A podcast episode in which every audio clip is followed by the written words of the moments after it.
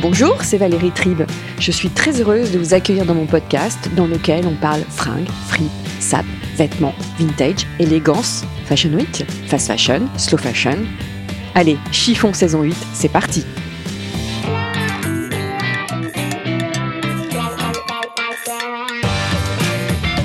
Pour ce nouvel épisode de Chiffon, je vous invite à rentrer dans le dressing non pas d'une femme, mais d'un homme. François de Châtel incarne à mes yeux l'élégance au masculin. Après avoir bossé dans une banque d'affaires à Londres, François a tout plaqué pour créer sa propre marque de souliers. Sa définition de la mode passe évidemment par la chaussure. Bonjour François. Bonjour Valérie. Alors, est-ce que tu peux nous raconter ton parcours? Alors, bien sûr, j'ai 41 ans euh, et le Châtel est ma seconde aventure professionnelle. La première expérience, c'était il y a une douzaine d'années après mes études, j'ai travaillé à Londres dans une banque d'affaires. Et mes études auparavant ont été euh, purement parisiennes. Je suis diplômé de. J'ai commencé par du droit. C'est bien diplômé. Diplômé d'Assas et de la Sorbonne, avec un, troisième cycle en droit. Euh, j'ai également fait Sciences Po, euh, donc un diplôme de sciences politiques généraliste. Et je suis diplômé de l'école HEC, où je suis arrivé en deuxième année. donc j'ai après le cursus juridique, j'ai donc fait la deuxième année, l'année de césure, et la troisième année avec une spécialité juridique. Donc à la base, j'ai une casquette euh, un petit peu de juriste euh, avec un volet euh, droit des affaires. Et je suis parti juste après ces études à Londres. C'était un peu l'âge d'or des fusions-acquisitions. J'ai été recruté à l'époque par Merrill Lynch avant mon diplôme. On était en 2006. C'est la bonne époque. Voilà, c'était il, y a quasiment une autre décennie, plus d'une autre décennie. Et Merrill Lynch a été racheté trois ans après par Bank of America. Lors du rachat, je suis rentré à Paris et chez Merrill Lynch, j'étais analyste en fusion-acquisition sur le secteur pétrolier, donc euh, oil and gas, donc euh, rien à voir avec des chaussures. Euh, lors du rachat de Merrill Lynch par Bank of America, je me suis fait remercier. Je suis rentré à Paris où j'ai continué à faire un petit peu de finance pour une petite boutique de fusion-acquisition que j'avais créée. Ça a duré deux ans et en 2000, deux, trois ans. Et en 2011-12, je me suis dit, que je ne voulais pas faire ça toute ma vie. Je me suis réveillé et faire du, conseil en finance, des, modélisations financières, des, beaux PowerPoints, c'était euh, c'était très formateur, mais euh, c'est pas ton truc. Voilà, c'était pas mon truc. Je m'en suis rendu compte vraiment du jour au lendemain, et j'ai décidé subitement de créer une marque de chaussures qui s'appelle Châtel. Alors Châtel, alors, par contre, quand tu m'as raconté l'histoire de Châtel, je me suis dit il faut, le il faut partager cette histoire dans le chiffon. Le Châtel a commencé par une phrase on va, l'expliquer. En 2012, je ne puis demeurer loin de toi plus longtemps. Et Châtel est né. Alors vas-y, est-ce que tu peux tout nous raconter? Euh, Tout à fait. C'est un vers de Victor Hugo qui est tiré du poème euh, Léopoldine, euh, qui vient d'une histoire d'amour, en l'occurrence l'amour paternel d'un père pour sa fille. Et à l'époque où je travaillais à Londres, j'avais découvert cette forme de chaussure donc, qui, a donné naissance à Châtel, qu'on appelle les slippers. Voilà, Ce sont des chaussons traditionnellement anglais qui était porté pendant longtemps par des hommes à l'intérieur. Et à l'époque où j'habitais à Londres, j'avais fait faire une, quoi, j'avais acheté une chaussure euh, sur Jeremy Street où j'avais fait marquer à l'intérieur pour ma petite amie de l'époque euh, ce vers de Victor Hugo sur le pied gauche je ne puis demeurer et sur le pied droit loin de toi plus longtemps. La jeune fille avait adoré les chaussures, euh, m'avait laissé tomber en gardant les chaussures et du coup j'ai rebondi quelques temps après oui, elle, elle, a eu les chaussures, elle t'a laissé tomber, c'était ça. Voilà, exactement. Elle est partie avec, et donc j'ai gardé l'idée. Et euh, aujourd'hui, on retrouve ce petit verre de Victor Hugo. C'est un clin d'œil, ça fait partie un petit peu de l'ADN de la marque, qui est, qui est, assez romantique, assez parisien, euh, assez littéraire. Euh, et on le retrouve dans chaque chaussure. Mais, mais comment, comment tu t'es passé donc de la fusion-acquisition? Bon, il y a cet événement avec cette jeune femme, cette jeune fille, et hop, tu crées Châtel. Alors, qu'est-ce qui, qui a été le déclic? Parce que tu aurais créé, pu créer une ligne de costumes, des chemises. Euh, il y a cette histoire d'amour qui m'a qui m'a marqué, qui m'a marqué et qui m'a fait réaliser que ben, les femmes aimaient beaucoup les chaussures euh, à tel point qu'elles les avaient gardées euh, juste avant la rupture. Et, je me suis dit que c'était c'est la mode aussi. En tant que j'ai grandi à Paris, en tant que Français parisien, je pense qu'on a on a un œil naturel sur sur tout ce qui est mode, tout ce qui est esthétique. Donc ça me parlait aussi, même si j'ai jamais j'avais jamais étudié ce secteur auparavant, j'avais jamais travaillé dans la mode également. Euh, mais j'avais une certaine affinité personnelle. Tu as une affinité aussi familiale, on peut dire que ta maman travaillait chez Hermès Oui, oui, oui, c'est sûr. Euh, on a toujours euh, eu la chance d'évoluer dans, entouré de beaux objets, avec des beaux environnements et tout. Et, effectivement, le, fait que maman ait travaillé quelques décennies chez Hermès m'a peut-être sensibilisé à l'art de vie français, au goût du luxe, aux, belles choses. Et j'en ai fait une, une, aventure entrepreneuriale aussi parce qu'il n'y avait pas de barrière technique à l'entrée. on parle d'un produit consumer goods, c'est vraiment euh, Qu'est-ce que tu appelles consumer goods? Ben, Un bien de consommation, il n'y a pas de technologie, ce sont des chaussures. Alors, comme on est monoproduit, on a pas mal creusé le, le soulier, on a consulté un podologue, il y a toute une semelle à mémoire de forme un petit peu technique, mais ça me paraissait assez simple à exécuter, surtout que j'ai commencé l'aventure tout seul.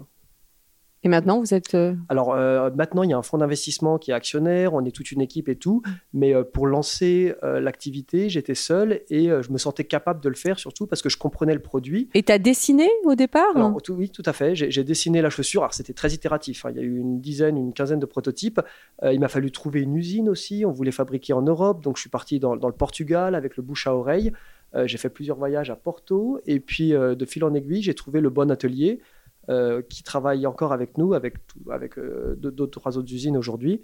Et euh, c'était vraiment un, processus itératif, mais dont je suis assez fier parce que je connaissais rien à ce domaine et j'ai réussi à exécuter la production d'un produit Puisque ce qui est fort avec Châtel aussi, c'est comme tu le disais, c'est un monoproduit. Bon, maintenant il y a quelques, on va dire, tu on fais aussi sur une dizaine de formes différentes, mais tout tourne autour du, du slippers féminin. Voilà, avec qu'on peut aussi customiser, personnaliser. Exactement. L'ADN de la marque tient en trois mots. C'est une marque d'abord parisienne, ensuite euh, personnalisable, customisable. Euh, je pourrais peut-être en parler plus tard, mais on, peut accessoiriser les languettes des chaussures avec tout un choix de, petits accessoires interchangeables qui vont de bijoux, de passementeries, de gros nœuds, euh, de petits clips. Et également le confort, ce serait le troisième pilier de la marque. Ah oui, ça, je peux, je peux le confirmer. Et tu fais aussi des. des alors, il y a tout un débat avec l'Espagne, l'Italie, mais les friulanes c'est ça? Alors exactement. Alors aujourd'hui, c'est une, une, des formes principales de notre, de notre offre. On a les chaussons vénitiens qu'on appelle Friulan, qui sont fabriqués traditionnellement dans le Friuli, euh, à côté de Venise. Et euh, donc c'est la, c'est la version italienne euh, du slippers. elles ont une belle histoire parce que pendant longtemps, c'était des chaussures portées par les gondolieri à Venise. Elles ont une semelle qui est antidérapante, donc c'est parfait pour le bois des, des gondoles. Et aujourd'hui, on les fait encore traditionnellement dans, dans, dans, le frioli avec des matériaux recyclés. Il y a une semelle euh, en caoutchouc faite à partir de chambres à air de vélo qui a toute une histoire. Justement, est-ce que tu peux raconter l'histoire aux auditeurs de la, de la, vraie histoire de la Qu'est-ce qui... Pourquoi c'est du caoutchouc? Alors, le, les friulanes sont nés en Italie après la Seconde Guerre mondiale, dans le Veneto, qui a été une région très impactée par le, conflit. Et euh, le, c'était une région très pauvre, concrètement. Les Italiens sont une population très ingénue et ils ont fabriqué des chaussons à partir des chambres à air. À l'époque, il y avait peu, de, peu d'automobiles et euh, tout le monde roulait en bicyclette. Donc, ils ont recyclé les pneus qui étaient euh, crevés, ils les fondaient et ils les, cousaient sur, le, sur les semelles extérieures de, leurs chaussons. Euh, les chaussons n'ont pas de matière animale, c'est uniquement de la toile, du coton pour l'extérieur et l'intérieur avec le caoutchouc recyclé. Donc c'était des chaussures euh, pour une population assez, humble, assez simple, mais euh, qui, qui, étaient très ingénues. Euh, tout ça est né autour de Venise, donc on les a rapidement retrouvés au pied des gondolieri. Et pendant très longtemps, on les trouvait que à Venise. Il fallait voyager là-bas pour, en pouvoir, pouvoir en rapporter en Europe. Et depuis quelques années, Châtel, au même titre que d'autres marques d'ailleurs, en fabrique. On a la spécialité, nous, de les fabriquer vraiment dans un atelier traditionnel du Friuli, il y a plein de marques qui en fabriquent ailleurs dans d'autres pays, mais les nôtres sont, vraiment italiennes, euh, avec tout le savoir-faire euh, qu'on retrouve euh, depuis le début de, ces souliers. Et pour les souliers forme slippers, il y a aussi un gage de qualité, je dirais une, dose de classicisme aussi, d'intemporalité.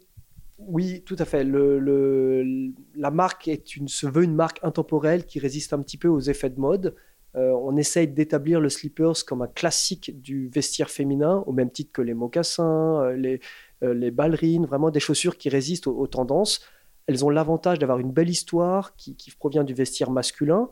pendant longtemps, c'était des souliers d'hommes portés par des aristocrates anglais à l'intérieur. Le nom tailleur technique des, souliers s'appelle Slippers Albert.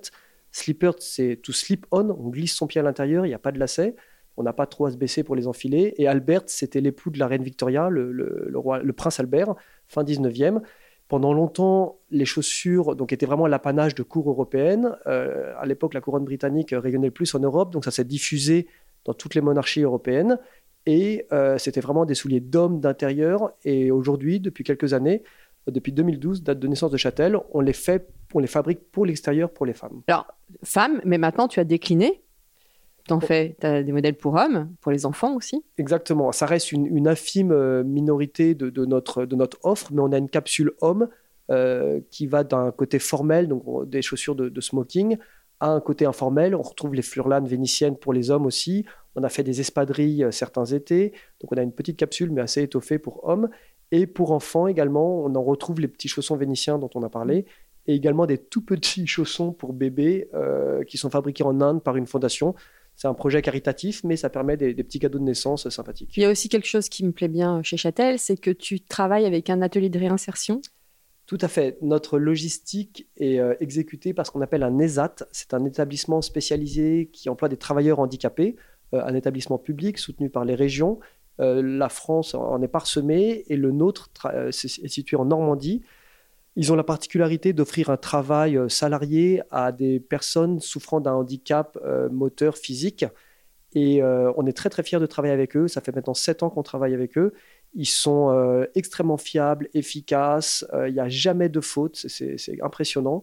Et ça leur permet un travail. Nous, ça nous donne des, ça nous donne une garantie de, travail de qualité. Et surtout, c'était le principal critère, ça nous permet euh, de, remplir euh, une petite obligation morale sociétale où on donne du travail à, toute la communauté, dont des travailleurs handicapés. Tu es déjà dans l'esprit de la RSE Voilà, tout à fait. On était, on était, bah, on est dans la, dans la vague RSE, mais ça, ça s'inscrit. je pense que toutes les startups actuelles sont, sont sensibles à ces problématiques. C'est un petit peu inné, je dirais même pas obligatoire, parce que ça fait partie de notre environnement.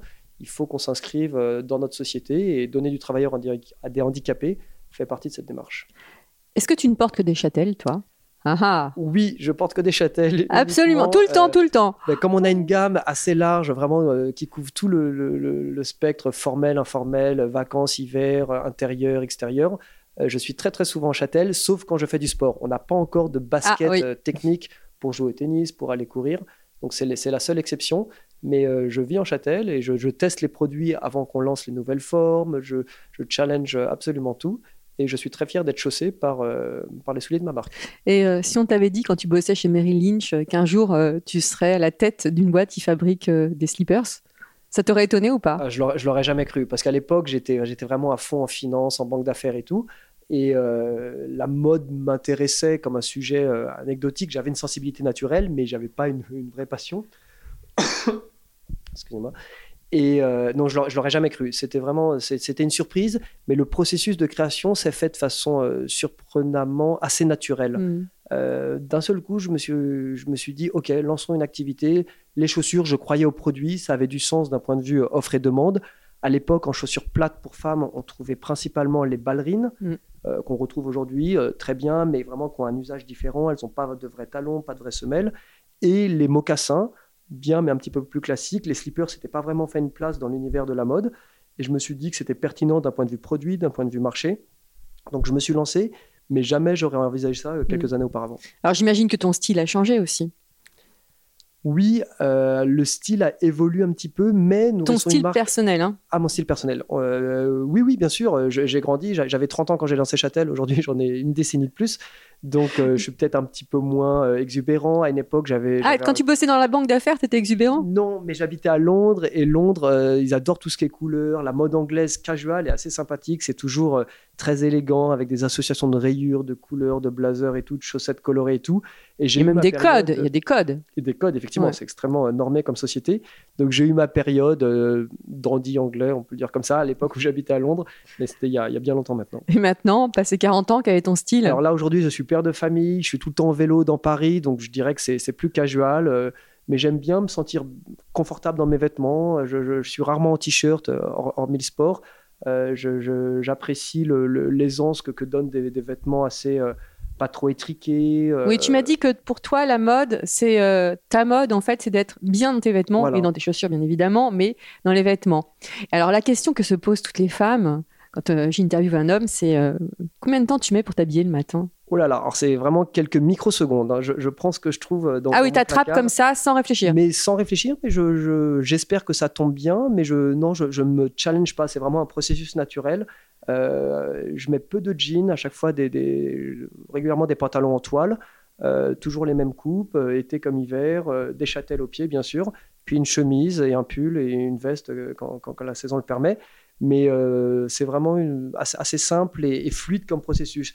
Quand on se compare avec mon épouse qui est un petit peu plus sophistiquée. Non. Alors, ton épouse qui est Inès de Comminges, c'est ça? Comminges. Comminges. Inès de Comminges, qui elle a un look absolument dingue.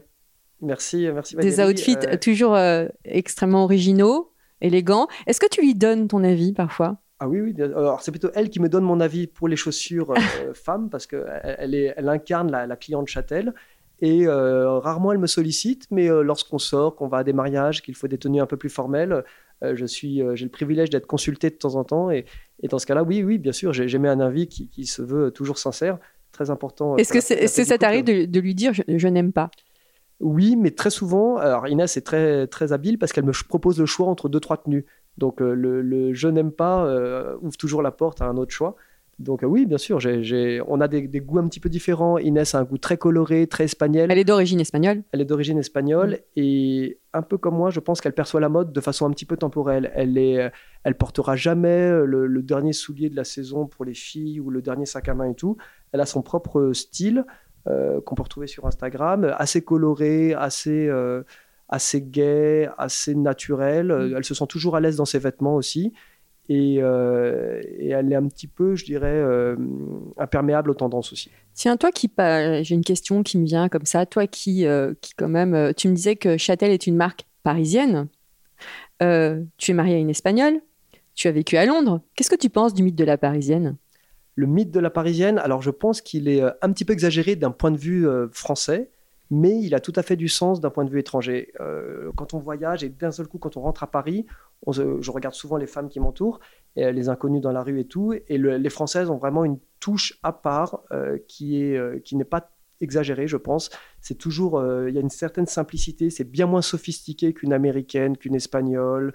Elles sont moins apprêtées, mais pour autant, d'un point de vue élégance, ça tombe tout aussi bien, voire mieux que certaines de leurs voisines européennes je pense que c'est lié au fait qu'on a la chance vraiment d'habiter dans une Paris, une des plus belles villes au monde, où euh, on retrouve de la beauté, de l'esthétisme absolument partout, que ce soit dans l'architecture, les, musées, les, bâtiments, les détails des portes cochères, des, immeubles dans Paris et tout, euh, les, portes, les bouches de métro, il y, a vraiment beaucoup, beaucoup de beauté.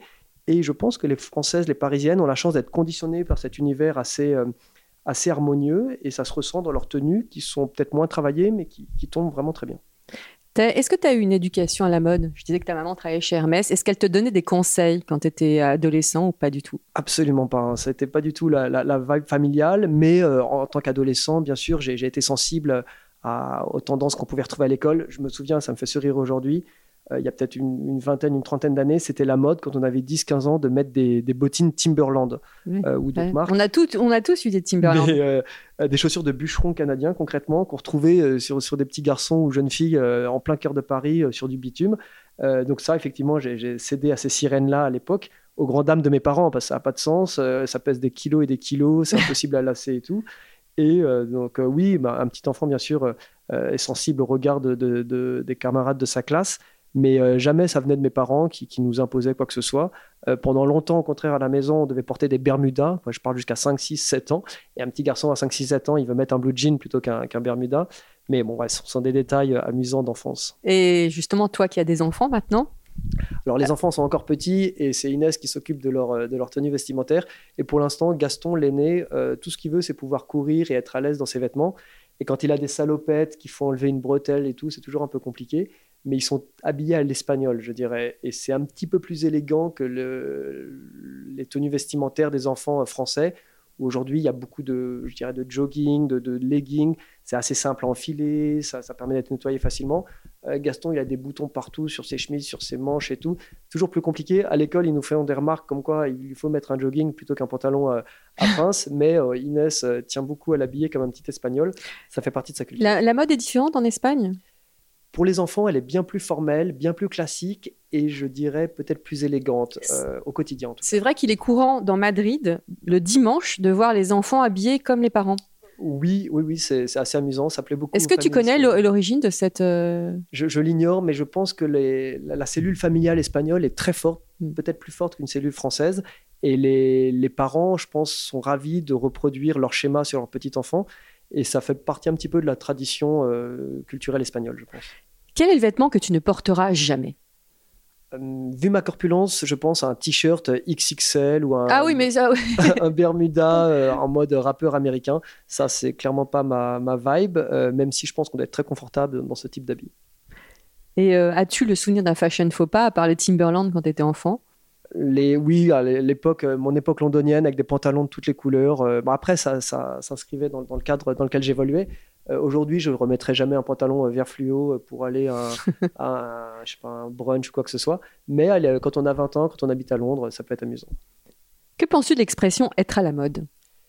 Alors, elle est, c'est une expression qui, veut tout dire et qui, s'adapte à, tout le monde. Et je pense que chacun, on peut qui veut peut-être rien dire aussi. Qui veut peut-être rien dire. Voilà. Chacun tout dire et rien dire. C'est une expression extrêmement large où on peut se chacun peut se retrouver. on peut être à sa mode, à sa propre mode qui peut être à contre-courant de son environnement, mais on peut aussi être à la mode en suivant des tendances. Et je pense que c'est une expression vraie dans, tous les cas de figure.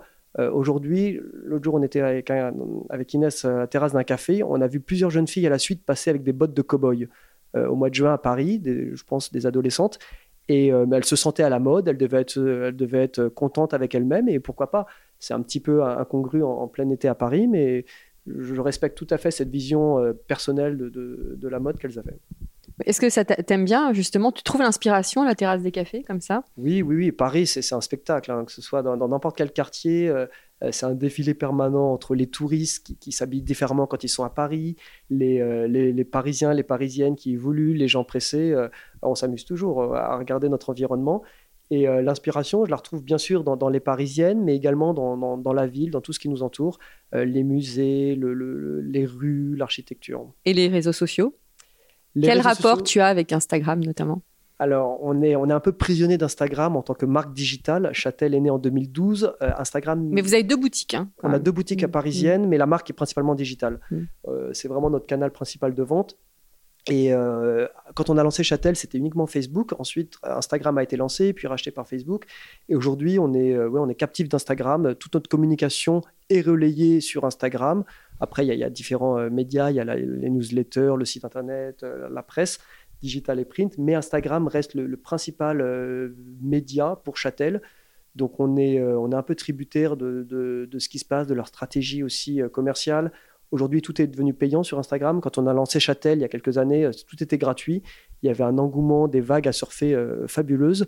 Et aujourd'hui, euh, ça a vraiment changé, surtout après le Covid. Tout est devenu plus cher. Mm.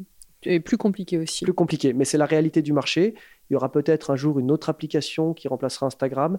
TikTok, Châtel est présent dessus, mais timidement mais notre cœur de cible euh, est un peu plus âgé que la clientèle TikTok. C'est ce que j'allais te demander. Qui est la femme Châtel Alors la femme Châtel, euh, elle a deux, elle peut avoir deux âges potentiels. Notre génération, donc les jeunes filles entre 25 et, euh, et 45 ans, et la génération. J'aime beaucoup jeunes filles pour 45 ans, c'est sympa. On reste toujours jeune à Paris. Et la génération de nos parents, des dames qui parfois ont des problèmes de pied, qui peuvent ne se chausser qu'en chaussures plates mais qui ne veulent pas pour autant des chaussures vraiment plates type ballerine. Il leur faut une petite cambrure, un petit talon. Et les châtelles, à cet égard, sont, pertinentes parce qu'il y a un petit talon invisible à l'intérieur, un talon extérieur. Il y a, quasiment 2 cm et demi de support. Que regardes-tu en premier chez une personne que tu croises pour la première fois? Alors, euh, sont ses vêtements ou non la, vibe générale, l'attitude, le, langage corporel. Je, ne me focalise pas sur des détails. Euh, je regarde les yeux, bien sûr. Euh, je pense qu'un regard est toujours très très pertinent. Euh, mais je n'analyse pas, je, je, je, je, prends vraiment les, les, personnes comme elles viennent, et puis euh, s'il s'en dégage une vibe, une vibe positive, heureuse et tout, ben, je suis d'autant plus euh, touché et sensible. Mais le... Et après, si, si, je devais répondre de façon spécifique à votre question, si je devais regarder un détail vestimentaire, oui, bien sûr, ce serait les chaussures évoluant dans ce domaine. Les chaussures. Oui, je trouve que c'est important. c'est ce, qui, ce qui ancre la personne au sol et tout. Et, ah, c'est pas mal. C'est ce qui ancre la personne au sol. Au, réel, oui, c'est ce qui connecte avec, avec, euh, l'environnement. Et euh, après, ça veut pas forcément, on peut pas en tirer des conclusions. Bah, quelqu'un peut être en sandales et, être extrêmement élégant et tout, mais euh, je trouve que c'est toujours un détail important. donc pour toi, la slipper, c'est plus élégante qu'un escarpin? Alors c'est une forme d'élégance différente, c'est une élégance très effortless, sans effort. Un escarpin, tout de suite, on ne peut pas courir, on ne peut pas gambader, mais un escarpin donne une, cambrure magnifique à, une jambe de femme. Donc en tant qu'homme, j'y suis très sensible. Mais l'élégance qu'apporte une slippers, euh, comme elle est extrêmement euh, simple et facile, encore une fois, il n'y a pas de lacet, on enfile sa chaussure, Et il y, a une touche un petit peu boyish qu'on retrouve dans les slippers, parce que c'était un soulier pendant longtemps masculin. Je trouve que c'est assez, réussi d'un point de vue élégance, vraiment en ce qui concerne le, le côté simple, fluide et qui tombe naturellement. Alors justement, c'est une question que je pose souvent aux femmes quand elles ont dans, certaines femmes quand elles ont des rendez-vous importants portent des talons pour se sentir justement ancrées. Alors toi, en tant qu'homme, qu'est-ce que tu portes? C'est un rendez-vous très important T'as une, une, veste ou Oui, oui, oui. Ça, bon, tout dépend de l'interlocuteur. Je, m'adapte et je, serai toujours dans le code euh, vestimentaire requis. Mais euh, je ne serai jamais overdressed, euh, comme on dit en anglais. Je serai toujours dans, le, dans le ton. Je pense un blazer pour un homme est très pratique parce qu'on peut y mettre son téléphone, ses, ses portefeuilles et tout. Ça ne déforme pas les poches. Euh, des châtels euh, de circonstances euh, en ce qui me concerne. jean, c'est moins, moins, ma vibe aujourd'hui, même si j'ai eu ma période jean déchiré comme tout le monde. Et un blazer à Paris, c'est idéal. On peut faire du vélo, la veste s'ouvre, on prend un petit peu d'air. C'est vraiment approprié. L'habit fait-il le moine? Oui et non, on, peut facilement se laisser piéger par une apparence trompeuse, donc jamais se fier, je pense, juste à la tenue vestimentaire d'une personne. Mais bien sûr, ça, traduit euh, une certaine, une certaine euh, allure sur une personne. On peut en tirer certaines conclusions qui ne doivent pas être trop hâtives. Euh, ça, donne clairement une impression générale, mais qui peut être fausse. En fait, tu ne te prends pas du tout la tête avec, tes vêtements. Tu as ta base. Oui, je ne suis pas quelqu'un de très sophistiqué aujourd'hui. Je l'ai peut-être été un peu plus jeune. vestimentairement, je me sens à l'aise dans mes vêtements. je sais que ça passe partout. peu importe si je suis pas pile dans la tendance. je t'en fiche. voilà, Quel est ton rapport au shopping, justement? Alors j'en fais absolument jamais. Ou alors c'est vraiment contraint quand il me manque une paire de chaussettes ou plusieurs paires de chaussettes. Euh, maintenant, comme tout le monde avec le Covid, j'ai le réflexe Amazon. Euh, mais sinon, j'ai n'ai pas le plaisir. Euh, ou alors si c'est un cadeau, chercher un cadeau spécial pour mon épouse, pour mes enfants, ça c'est différent. Mais pour moi-même, moins de temps je, passe dans les magasins, mieux je me porte. Est-ce que tu t'achètes tes vêtements Oui, oui, tout à fait. ah ma, bah... femme, ma femme le fait pas et, et je ne sais pas si elle le ferait, si j'apprécierais vraiment parce que j'ai j'ai quand même, euh, j'achète des vêtements très neutres, très simples, mais... Euh, Ce sont souvent les plus difficiles à trouver. Oui, bon, aujourd'hui on trouve des enseignes assez grandes et tout qui, qui, les proposent avec des coupes euh, neutres, mais les chemises, on, les fait faire et tout, et les pantalons, j'ai des tailles standards, et les, les, je ne sais pas si je déléguerais ça à mon épouse. Ah, quand même. Voilà, je pense que c'est quand même, en tant qu'homme, c'est un peu pas, un jardin secret, mais euh, encore une fois, je, suis assez facile à, habiller, mais euh, c'est quelque chose qui, qui, se fait, euh, qui sera, j'estime, mieux fait si je le fais moi-même.